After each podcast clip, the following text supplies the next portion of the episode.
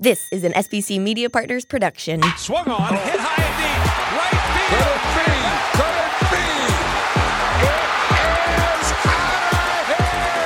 Phillies fans, these are your glove stories with Murph. Check in with Greg Murphy. Murphy, got a special guest, huh?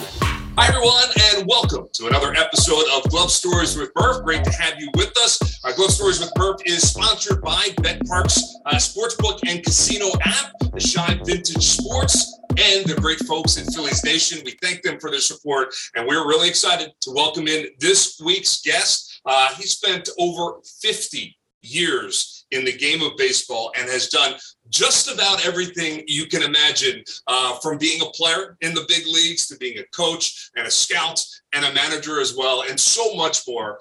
And uh, and also just a, a, great person to be around. And we learned that when he was the manager of the phillies from 2015 to 2017 we welcome in pete mackanin pete so good to see you and uh, thanks for doing this. We appreciate it. No problem. Great to see you. I'm happy that you're on them you're healthy and that's the main thing. You, the older you get, you want to stay healthy, and that's what that's what we're hopefully going to continue to do. Keep on knocking wood. That's that's what we're doing every day. Yeah. Uh, hey, let's let's talk about uh, you know I just said 50 years in baseball. When you stop to think about that, uh, first of all, what an awesome way to make a living, right? You know, you get a chance to be in this beautiful game, and and uh, it started for you uh, obviously as a outstanding high school player, and you get drafted out of high school did you ever think is was it possible to believe that uh, that you'd spend 50 years in the game of baseball? Well, when you said I was an outstanding high school player, it reminds me of Larry Bowa's issues about not, making his team. Yeah. My junior year in high school, I was on the team. I, I hit 209 in high school in my junior year. I ended up turning into a little bit had a better hitter when I was a senior, but uh, no, I, and then um, it, it's pretty hard to believe, you know, especially – uh, now looking back on the roller coaster ride that it's been. But uh, plus, I've signed with the Washington Senators, who yes, hardly anybody knows who they are now anyway.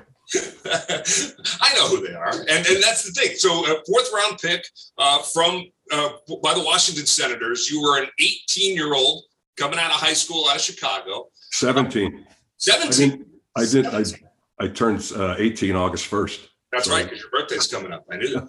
But uh, but so so what was that like? I mean, here you are, kind of being uprooted, obviously from from the family and heading to rookie ball, and uh, you talk about a, a change of lifestyle. Um, here you are, a professional baseball player at that. You know? What it's funny because um, back then, players, you know, the amateur players didn't in baseball especially they didn't sp- spend that much time worrying about being drafted we knew there were scouts around but it wasn't it didn't seem real to me anyway especially hitting 209 my junior year so i never really even had a thought about it but apparently my scout told me uh, later on he, he came to see a pitcher on our team uh, play and he saw me make a play taking ground balls uh, at third base one day and he said hey I, I like that kid's actions. And he looked at you know I was I was probably uh, at the time six one maybe six foot six one 165 pounds or whatever.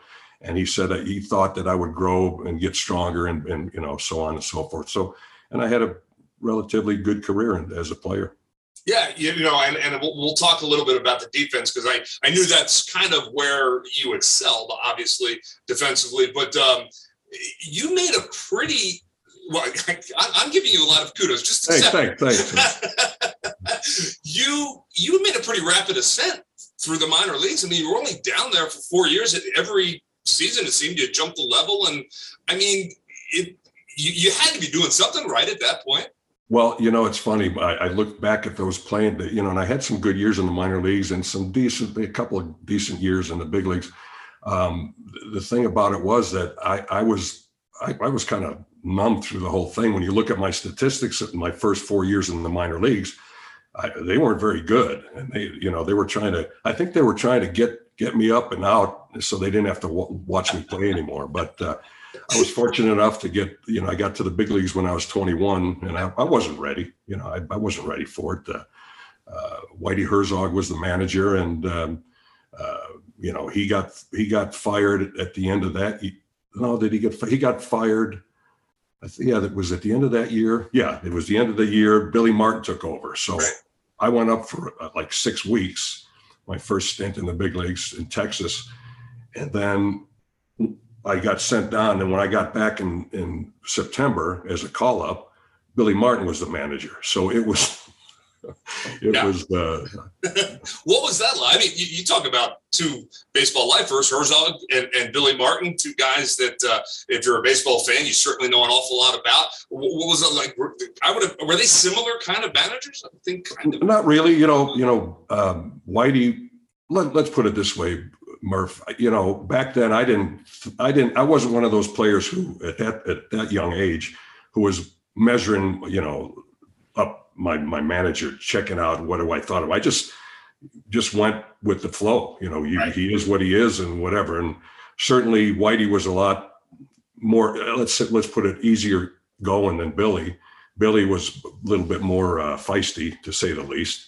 And he was the thing about Billy was that uh, he um, he respected you enough to where he, but you know, all you had to do is play hard for Billy. You know, he might not have liked you as a player uh, or whatever, but if you played hard, you had no problem with Billy Martin. The same thing with Whitey Herzog. Whitey was Whitey was just easy to get to get along with us, but you know, he I didn't hit much for him.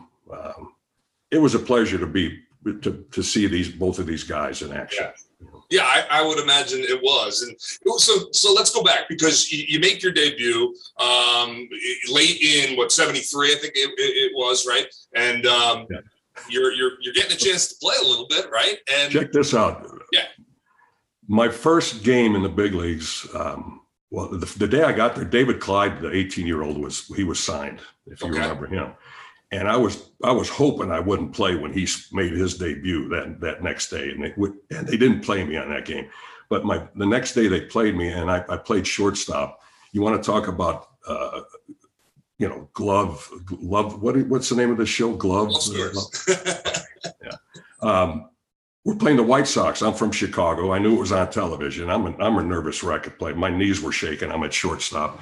Once again, I wasn't ready for the big leagues, but I was out there. And uh, first first ball of the uh, the game, ground ball to me. It's like a, I take two steps to my right. I get in front of it. It takes one of those funny little hops, hits the heel of my glove. I make an error. First batter of the game.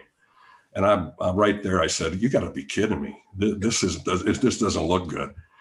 The umpire, uh, I think it was Bill Kunkel. He came over and he said, "Hey, that's okay, kid. You're going to get a ground ball. Or you're going to turn a double play." I got a two hop ground ball right at me, threw it in the right field. The first two hitters of the game, I made two errors. You talk about being scared to death the rest of the game. Uh, yeah, I, I get I- over that. I got through it, and um, uh, I made the next next game. I made another error, but then the, the the following thirty games I played in, I didn't make an error. I played very good, very good defense, and uh, but didn't hit much. Yeah. Well, what do you That's a good remember about? Yeah, but that, no, that's a great one. But what do you remember about uh, your first hit? Because you got it in, in your second game that you played, uh, and you went on a tour two game hit streak. You had another one the next day. So, um, y- what do you remember about that? Well, what the thing I remember, the first major league pitcher I faced was it wasn't a hard throwing. You know, you you think, I, okay, you get to the big leagues, they're going to throw 100 miles an hour. They're you know they're just going to be have nasty stuff. Wilbur Wood, a big fat knuckleball pitcher. I shouldn't say fat. He was pudgy. He, knuckleballs, all four. knuck- I grounded out to third base four times. Just at least I hit the ball right. Yeah, right. And but and it was a double header, and the second game was uh, uh, when I got my first hit off of Stan Bahnsen, who was a pretty prolific pitcher in his day. Yeah. So uh, a pretty special moment, obviously, uh, at that point. Uh, family was there at that point. Uh, do you remember? No, I was. This was in Texas. My Oh, family okay. was in Chicago, so All right. back Right. then they didn't, you know, they didn't travel like they do. They, they, didn't get on the charter. To, to Uh, they didn't even want to watch me play, so they didn't come out to see me play. you know, you said a couple times that you weren't ready for the big leagues. You weren't ready for the big leagues. But look, you, you spent parts of nine seasons in the big leagues. You played 100 and you know 30 games, I think, uh, uh, one season with Montreal. So at some point, you must have felt like, okay, I belong. You remember when that kind of Well- started happening for happening for you? You know, I, it, it's it's funny because my first year, not my first year, but when I got traded to the Expos, I, I, I remember playing in Shea Stadium and uh, Tom Seaver was pitching, and I was scuffling through to, to see if I I was wondering if I was good enough to play in the big leagues. Right, it just kind of wasn't sure, and uh, I went 0 for 4 against Tom Seaver, and I remember going into the clubhouse and taking a shower, thinking well, you know what? He's that's Tom Seaver. You know, and then it hit me when I got to the ho- my hotel room. I said, wait a minute. If you want to play in the big leagues, you better not think that it's okay because it's Tom Seaver, because there's other Tom Seavers out there. I mean, they're not quite Tom Seaver, but there's other really good. And if if you if you want to play here, you better start competing, instead of making those kind of comments. And and I did. And I after about a month or two, I started feeling a lot better about myself. And then um, as it went along, you just you keep battling and fighting and try to do the best you can. And and uh, I lasted. You know, the thing about me is, uh, you said I must have been doing something right. I for those nine seasons, I had a 226 lifetime batting average. Now you, it's pretty hard to stay in the big leagues nine years. You know, when you have a 226 batting average. But the thing I did well is I could play multiple positions. I could I could run well enough to steal a base here and there. Uh, I can go from first to third and score from first at home. I, I knew I could. I was a good bunter. I did all the little things right. I could move a runner. Uh, I played hard and uh, didn't make a lot of stupid mistakes. Well, a couple that I yeah, inevitable, inevitable. Yeah, well, yeah. I and and uh, you know, along the way, I would imagine, you know, you obviously get more confident, you get a little bit more comfortable in your own skin, but you know, uh, you had, you did have some success, you know, as you played, um, right? Yeah, I mean, I'm getting depressed over here, Pete. No, I, you know, I'm looking at, I looked at, back at your numbers, and and there were seasons where, you know, I, I think you probably finished up the season, felt like, uh, okay, you know, that was that was pretty good, right? Well, yeah. When I when I you know my first year in, in the big leagues, I mean with the Expos, I had 12 home runs, and I'll never forget. I was I was uh, it, we're going into September. I had I had 12 home runs and I think 40 50 ish ribbies, and I was hitting about 260 with a month to go. And I and I, I thought to myself, well, you know what? For my first full year in the big leagues, that's not a bad year. I mean, it's a good start to to build on.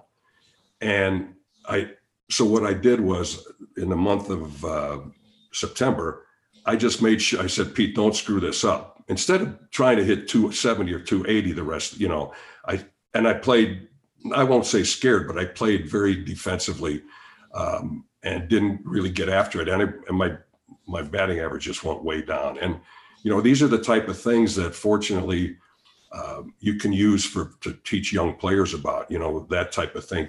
You know, my motto, one of my well, my main motto is that uh, I'm I'm an experienced baseball guy. This was is would be what I tell the players. I'm experienced, and what experience is is an, an accumulation of mistakes made over time. And I've made every mistake you can make, and you share that with the young player. And if they're smart, they listen to you, and and if they're not, then they go their own way. Yeah, no doubt about it, and, and that it's certainly probably was a, a, big part of what made you successful uh, as a as a coach and scout and, and a manager as well. Um, and we'll talk about that, that in a minute. But I, I want to ask you uh, from a teammate standpoint. Um, you, you played with a lot of really talented guys when you were in Philadelphia. Uh, you, you were in Philly for a short period as a player, but those were those were pretty good teams. I mean, those were teams that were contending for the National League pennant at the time. They were contending for a World Series. Uh, you played with Larry Bowa, I, I, know, and I know there was a great deal of respect as you watched him play. Uh, who who are some of the guys that you remember and think to yourself, "Wow, how cool was that that I got a chance to play with him"? Well, you know, I, I got picked up on waivers at the end of the 78 season and they were going for the division. Mm-hmm. And uh, to be actually, I, I pinch hit and drove in a, a game winning run. And it was the, it turned out to be the game winning go ahead run in like a seventh or eighth inning. I grounded out to short, but the guy in third scored type of thing. So, I'll, I'll, take it. You know, I, I contributed. but uh, that Pete Rose was on that team. Bowa, Manny Trillo, uh, you know, Schmidt, Luzinski, Carlton. Uh, it was uh, kind of it was fun. It was fun at the same time, a little uh, intimidating, you know, for me because I, I had come from uh, the Expos, uh, which wasn't that good of a team at the time, and Yeah. joined the Phillies. And then, unfortunately, I I made the team the following year, but I hurt my elbow and had I was out most of the year, and at, that was '79. And actually, uh, 80 was the year they came out with orth, orthoscopy. 79 they didn't have it, so I was.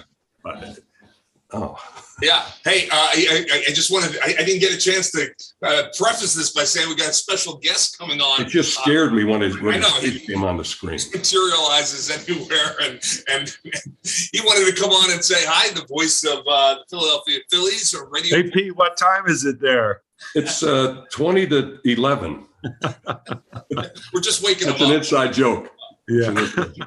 scott i know you uh you, you wanted to to jump on and and ask uh pete a question here on glove stories so uh the floor is yours it's kind of like this is your life pete this is Yeah, Pete. Pete, I want to know how you keep your hair looking so good. I, I just spit in my hands and just push it back. Hey, why don't you tell us a harrowing story of your days playing in Venezuela? there you go Well, um, where can I begin? You know, my my my best. the thing about Venezuela was I loved it there. My wife loved it. It, it was it was a great country at the time, and uh, um, that I that I spent there as a player and as a manager. But uh, the thing that stuck out with me is uh, when I managed there. Uh, we I managed in Maracaibo uh, four years, I think it was, but we would have a game, let's say in Aragua or Maracay, and it was a seven hour bus trip back to Maracaibo. So after a night game in Maracay, we would have to take the bus back to, to, Maraca, to Maracaibo and got in early in the morning when the sun would be coming up. Well, our bus didn't have uh, anywhere to go, no, didn't have a bathroom on the bus. So we, every, every 20 minutes, somebody said, Pete, I got Pete, I have to go to the bath. I have to go to the bathroom. Finally, I said, look, here's what we're doing. We're going to stop and eat. We're going to stop at this place down the road in, in two hours. We're going to stop at another two hours, and then we're going to go on our way. We're, we might make one more stop, but that's it.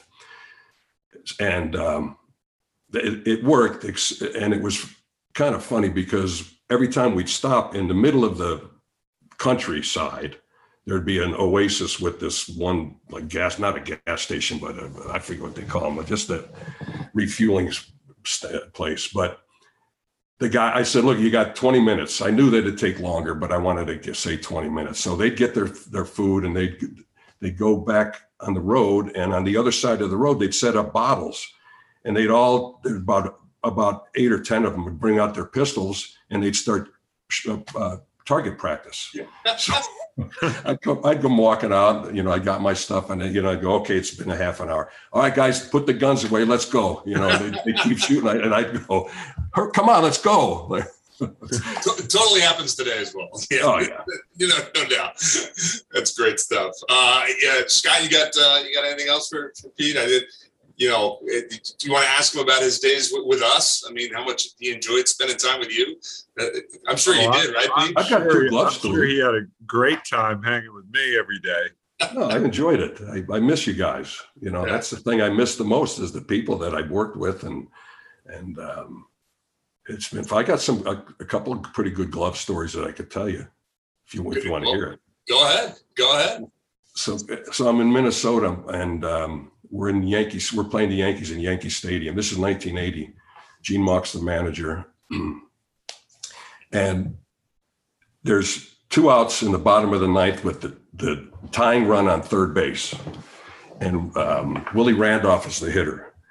And Brad Corbett was our, our closer at the time. He had a nasty sinker. And Gene used to have right-handed hitter. He would play the shortstop way in the hole, like a shift. I'd be right in the hole. Sure enough, two outs, tying run on third base. Willie hits a high chopper over the pitcher's head.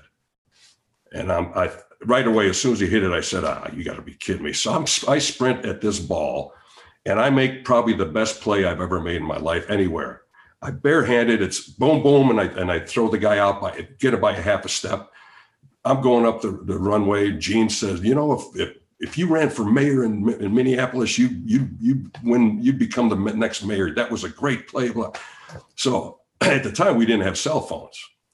So I get to the hotel room and I call Nancy, my wife, and just say, you know, and the game was on TV. So I call her. I gave her one of those, you know, wait till she, wait till she.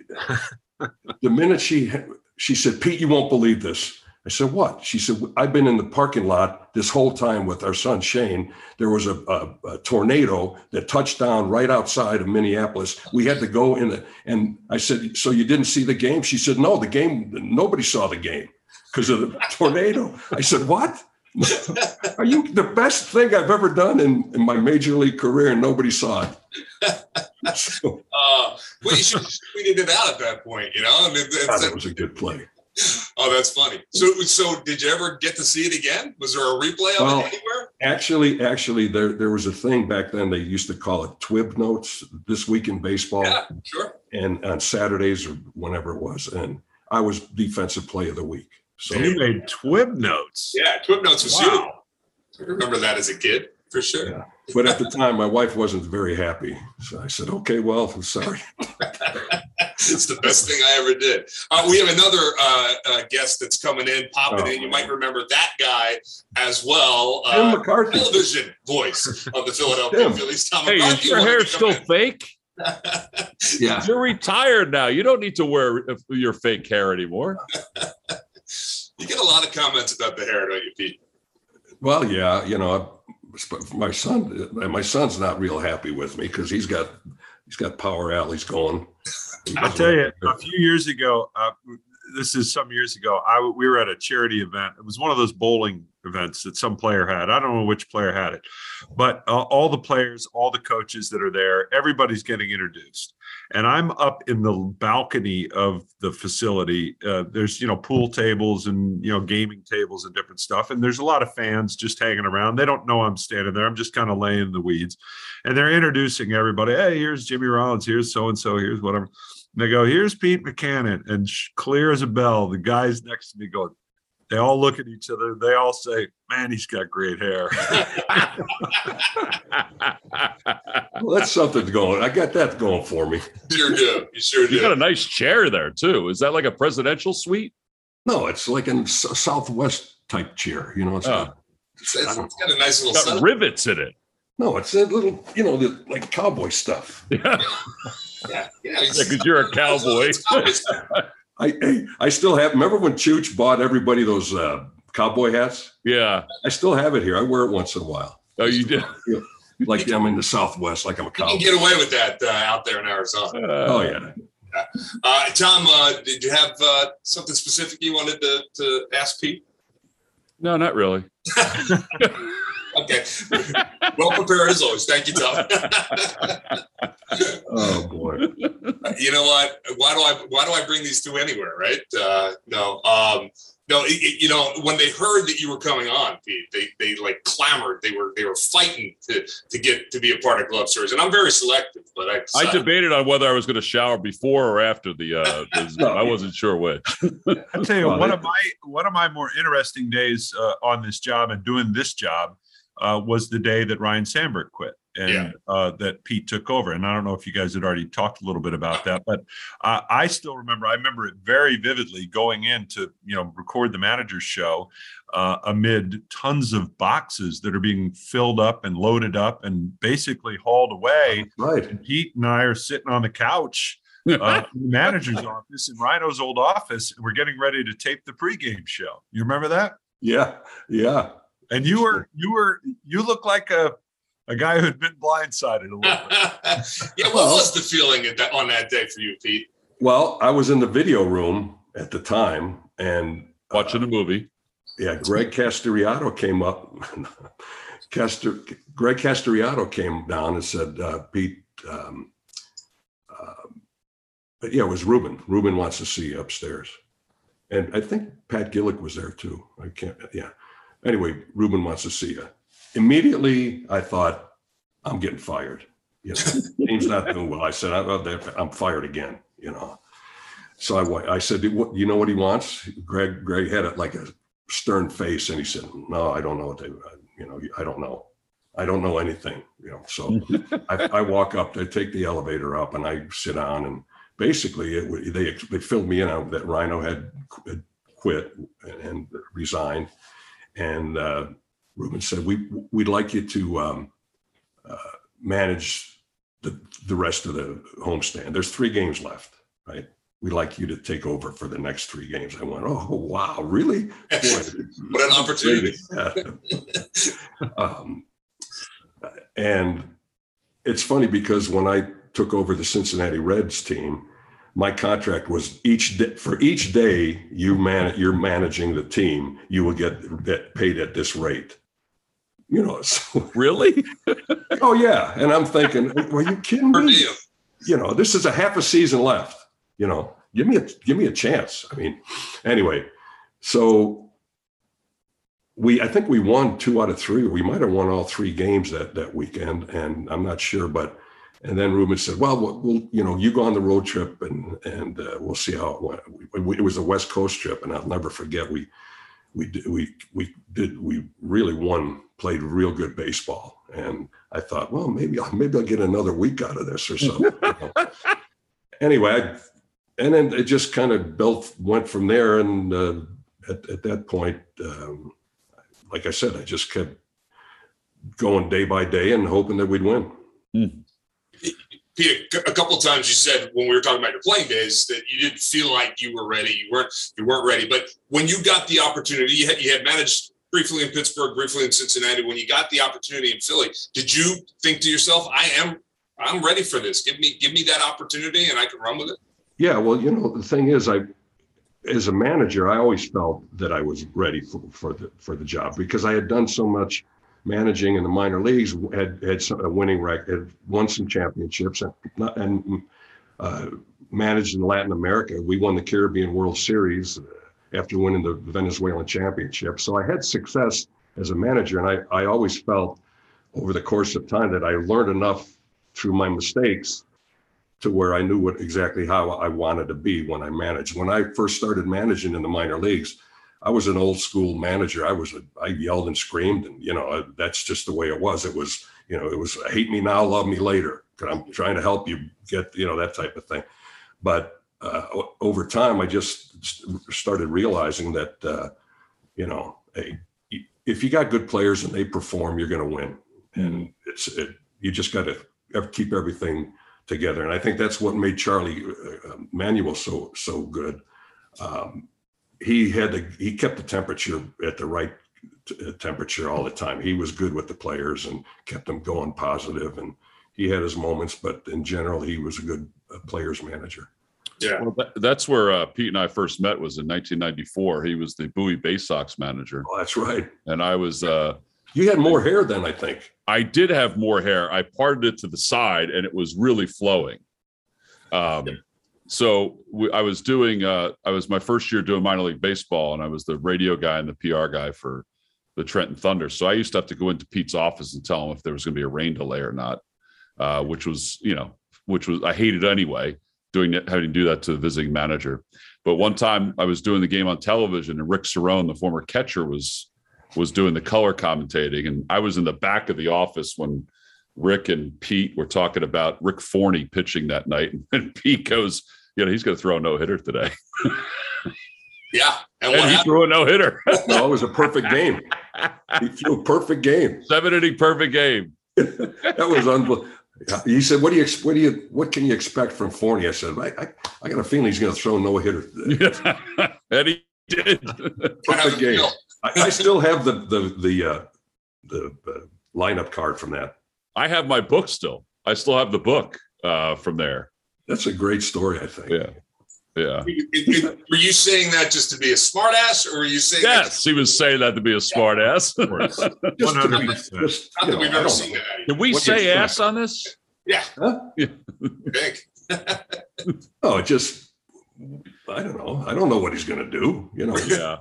I'm hoping he has a good game. And I, you know, I just You know, you know, he's blurted, mad- out, I blurted it out. He's managing in the independent leagues and, and tommy my son was playing against him and he was telling him this that story rick forney and he kind of looked at him like he did Oh, he didn't know. no No pressure. Uh, I, well, Scott, Tom, final thoughts for for Pete. I know we're you know we're going to see him in a couple of weeks when we head out to Arizona, perhaps maybe. Come Oh, down. I'd- I'd like or to- he, or are you vacationing at that point? You won't see us. No, heck no. You know, I'm, you know, usually here you like to get out of the heat during the summer. A lot of people go somewhere to get out of the heat, but we're having our monsoon season right now. We're getting a lot of rain and, and for this week, I think for the next seven or eight days, the temperature is not going to go over hundred, which is awesome. well, there you go. Yeah, it's the So I'm going to, I plan on coming to a game or two. Tom can get you tickets. He knows people. So. I get you tickets. Can you? Yeah. Last Yep. last year, Pete didn't come to the game, but he he came to the hotel after the game, That's right. and he pulls up. Uh, you know, it's ten o'clock or whatever, and he pulls up next to me at the bar, and, and I turn and I look and I say, "Pete Mackanin," and he looks at me. I said, "How the heck are you?" And he looks at me and he says, "I don't have to tell you anything."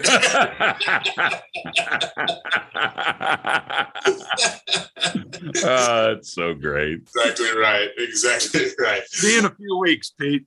Yeah. Okay. Thanks for stopping by. Uh, Tom, thanks, bud. Our Appreciate it. pleasure. Hey, uh, how much are we getting paid for this? By Uh, yeah, it's. See, wait a minute. See, I know that. Yeah. I knew that was, I knew you did. You were.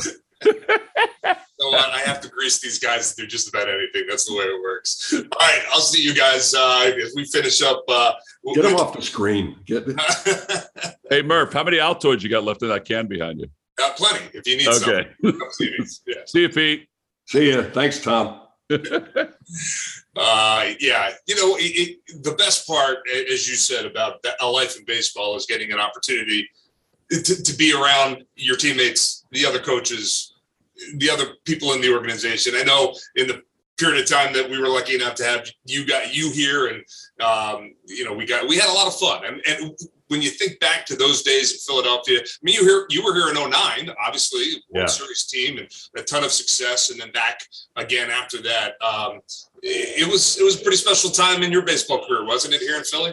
You're not kidding. I, you know, we, we, um, I had never been associated with a team with that good of a hitting team, you know. Yeah. Um, the pitching was, was, they were competitors, you know, the pitchers were, they were, they were winning type, they had winning type attitudes, but the, the, the, the, uh, offense was just unreal. I, I've, my wife and I used to laugh at this. I, I said, Nancy, you know, because she's been with me uh, my whole career. She, you ever seen? How about you ever seen anything like this? She said, no. But how great is this? I mean, we could be down by four or five runs in the seventh or eighth inning, and we, I felt like we were going to win the game. It was it was that fantastic and uh, so much fun to to to, to watch to see and um, uh, just a real pleasure. And then even in 10, 2010, we we got we we fell short, but we played well. We won more games. At 09, 10, 11, we won the what 11, 102 games, Yeah, yeah. and and then 12, uh, we played 500, and I got fired at. Yeah, but only for a short period of time. They Yeah, yeah. realized Yeah, that was- that was weird. back. Yeah, yeah. Then you went over to the Yankees for right at that moment the, as a scout, and then and then Yeah, uh, by, I- the next, by the next season you were back. it's funny when I, you know, in 07, um, in, in 06 and seven, half of 07, I was the uh, advanced scout for the Reds. Uh, um, Jerry Narron got fired in July, and I took over for the last half of the year and got fired. And the Yankees hired me to, to scout. So I was all settled in, and they, um, Ryno at the end of the, uh, September, or sometime in September, Ryno, after the season, I think it was, Ryno called me and asked me if I'd like to coach for him. I said, sure. I said, is it okay with the rest of the people in the, with the Phillies? He said, yeah. So I go back to the Phillies. Okay. And, and, uh, you know, in 09, four Yeah. years. Right. And then, um, get, get, uh, get fired. 2013, the Yankees signed me again. Uh, oh, that was, that was when. Yeah, Ryno and then and then Ryno. Yeah, yeah. Yeah. I mean, the first one was uh, Ruben called me. That was it. Okay. So it's been it's weird. Was it a no brainer to come back? I mean, when, when Ryno asked, Oh yeah, yeah. I mean, you know, and the the thing I felt bad about is because is because um,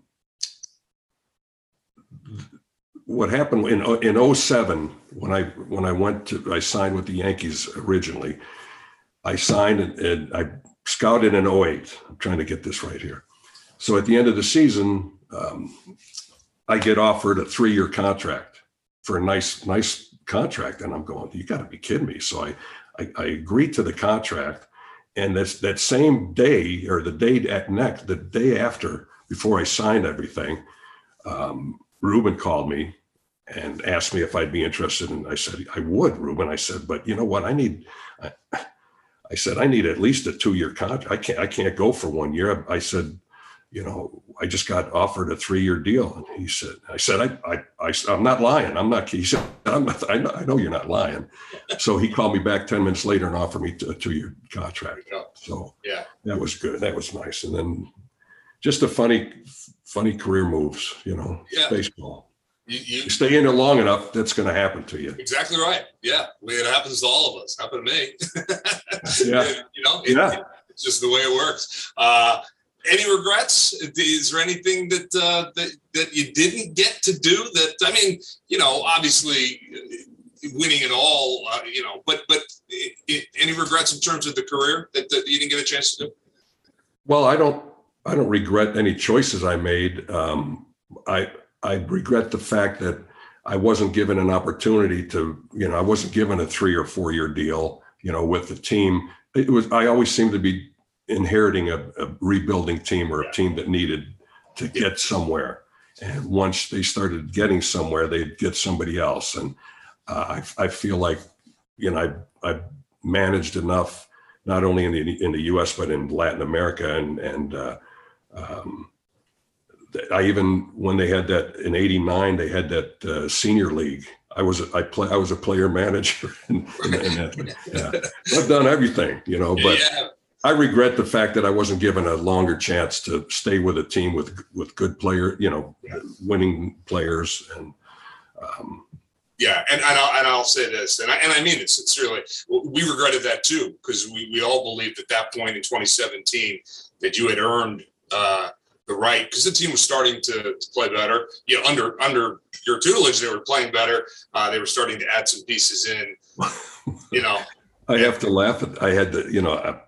Fortunately for me, it's funny because that that that year, if you remember, I was extended.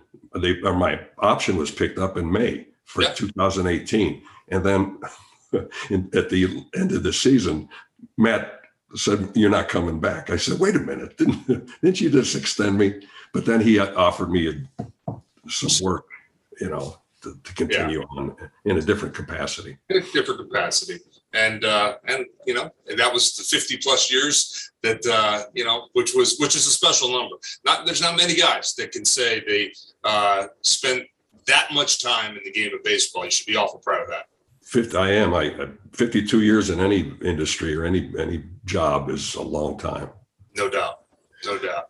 Well, you look like you could still do it uh, for sure, but uh, that's probably because you're not.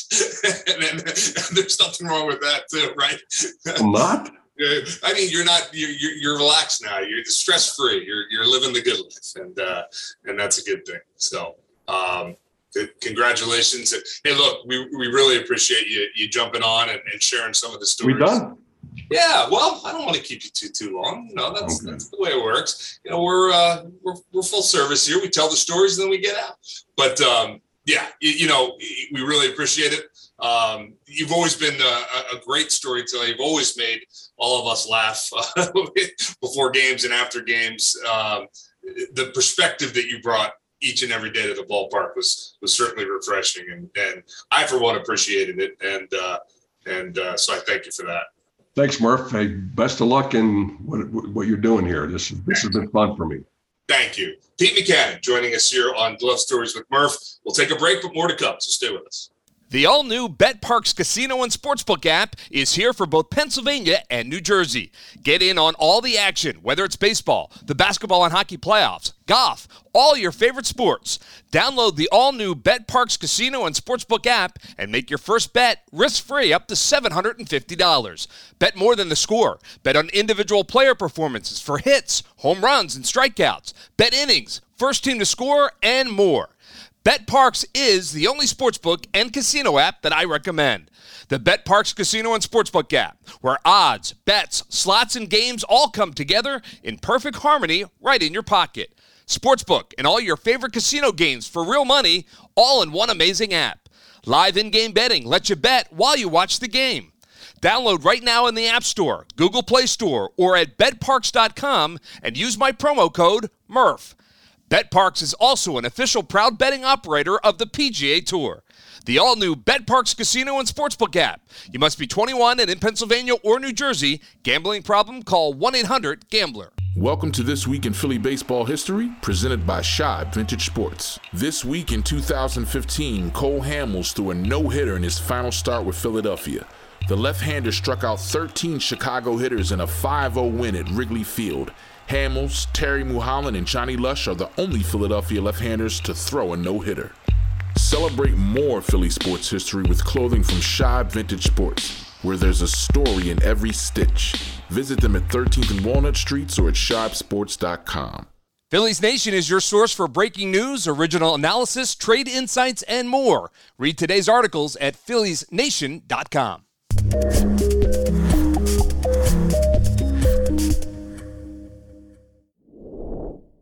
And welcome back to Glove Stories with Murph. And it's the time on the program where we welcome in Larry Bowa and Charlie Manuel, get their thoughts on some, uh, well, some big thought items in and around Major League Baseball. And as we approach and get into the trade deadline time in Major League Baseball, I wanted to get uh, your guys' thoughts on uh, well, trade deadline deals that either did happen, didn't happen, uh, were wildly successful or complete bust back when you were players and coaches uh, in Major League Baseball. So, uh, Charlie, I'll, I'll, start with you. Um, can you think of a trade deadline deal that uh, had a huge impact, uh, whether you were a manager or a player at the time, that um, that you could tell us a little bit about, whether it was a positive or a negative?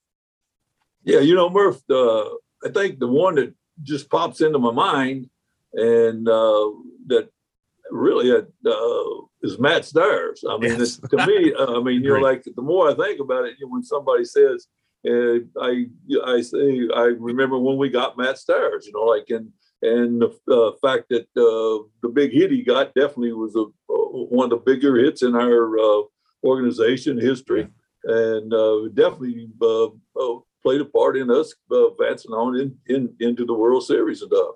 Yeah, really. Stairs, a great one, and he got. I mean, we all remember the hit in L.A. Obviously, the home run in L.A. Right. But he also got a couple of other big ones at the end of the season and going into the postseason. Uh, and then I think you know, Charlie, we can easily add Joe Blanton to that list because yeah. you know here's a guy that came over without any fanfare, really, and perhaps with some people rolling their eyes and saying, "Really, this is what you're bringing us?" And how good right. was Joe Blanton for you guys down there? Joe Blanton was one of our starters, and also and also you remember during the uh, the playoff days when we won the World Series in 208, especially the game in Milwaukee. Blanton threw a big time game that day. Yes. That, uh, that right there might have been a career game for him, and uh, uh, that's good. On Jason, you can give me some help on this because we, you know, like we've made uh, uh, acquisitions on our team at the midway point uh, our guys were always good at that. Ed Wade, Uh, uh, actually, uh, uh, Pat Gillick and those guys and Ruben, they always look, they always look at that time of the year, you know, like to uh, uh, give us some help.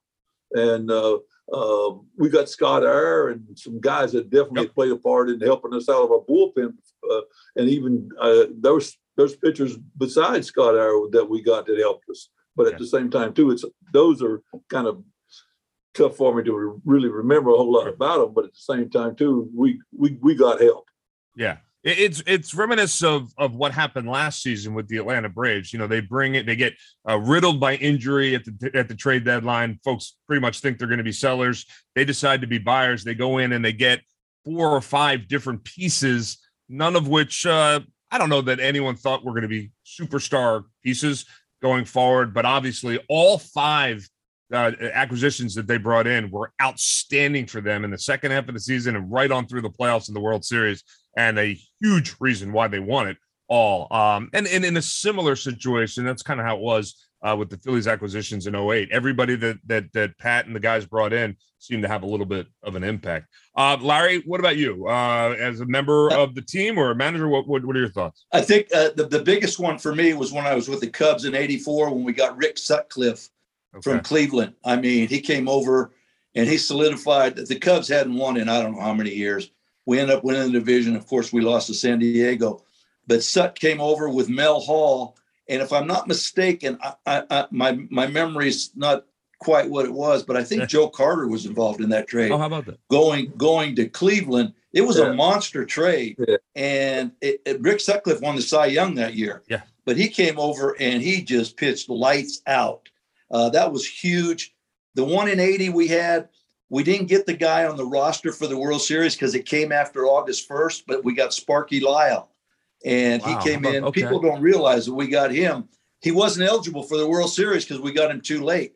But that was another big trade. And then we made when I was with the Dodgers, we made another trade that helped really improve our infield and everything. And and Charlie was over there then uh, with Cleveland. We got Casey Blake from Cleveland in, in one of those trades, and they got the catcher sent back in return, who now plays first base. He played first base for Cleveland, and and now he's playing first base for Seattle. But uh, that was a monster trade for us. So they don't seem like a lot, but then when you, we sit back and you look at how the outcome of it was, especially the Cub one with Sutcliffe and Mel Hall, that was a monster trade for us.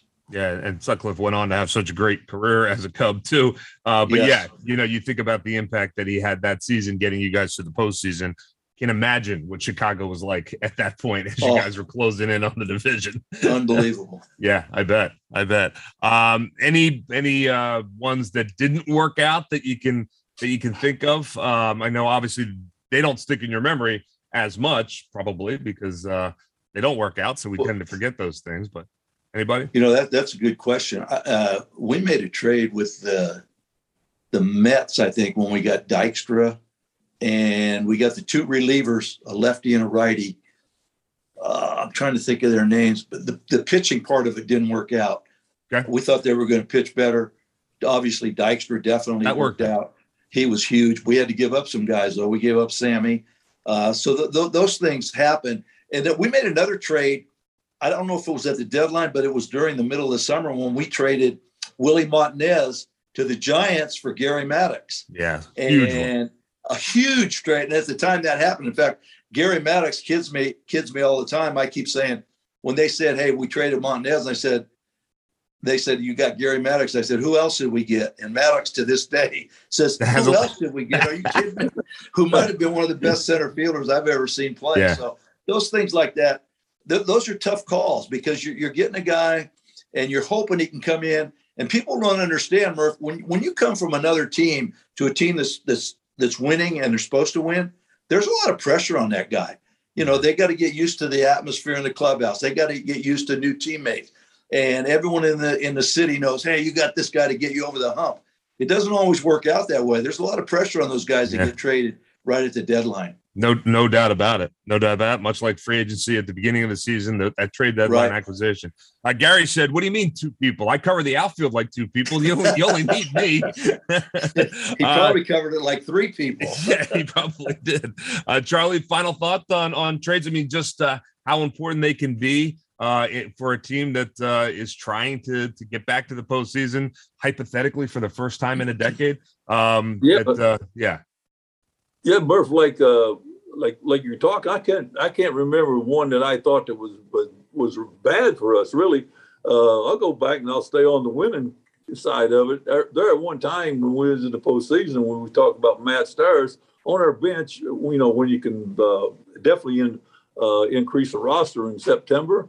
We had like three or four left-hand hitters there. We had Tracy, we had Dobbs, we had Matt Stairs, uh, we had somebody else. And I'm trying to, I can't re- remember. uh, We, if I'm not mistaken, we had four left-hand hitters on our bench, and we had a solid bench going down through September. Now, in the playoffs, the World Series, of course, I don't think Tracy was on our team, but uh, our Oh. guys, for some reason, the guys that we bought in there, and I missed J.C. Uh, Romero in a pitching when I named Big one.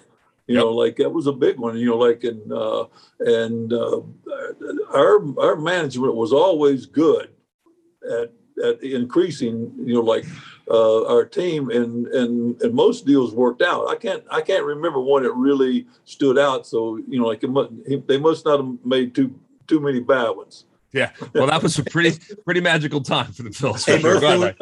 Murph, there was there, there, there was one I left out, and it really wasn't a trade, but we, we did trade it, but I don't know what we got back because when Dutch got traded to Miami, and they went on to win the uh, the Yeah, World Series. huge. He, Right. he was huge in that clubhouse. Jim Leyland to this day says he was the biggest part of us Yeah. turning this thing around, and you know his leadership and everything. So there's like Charlie said, most of them are pretty good deals.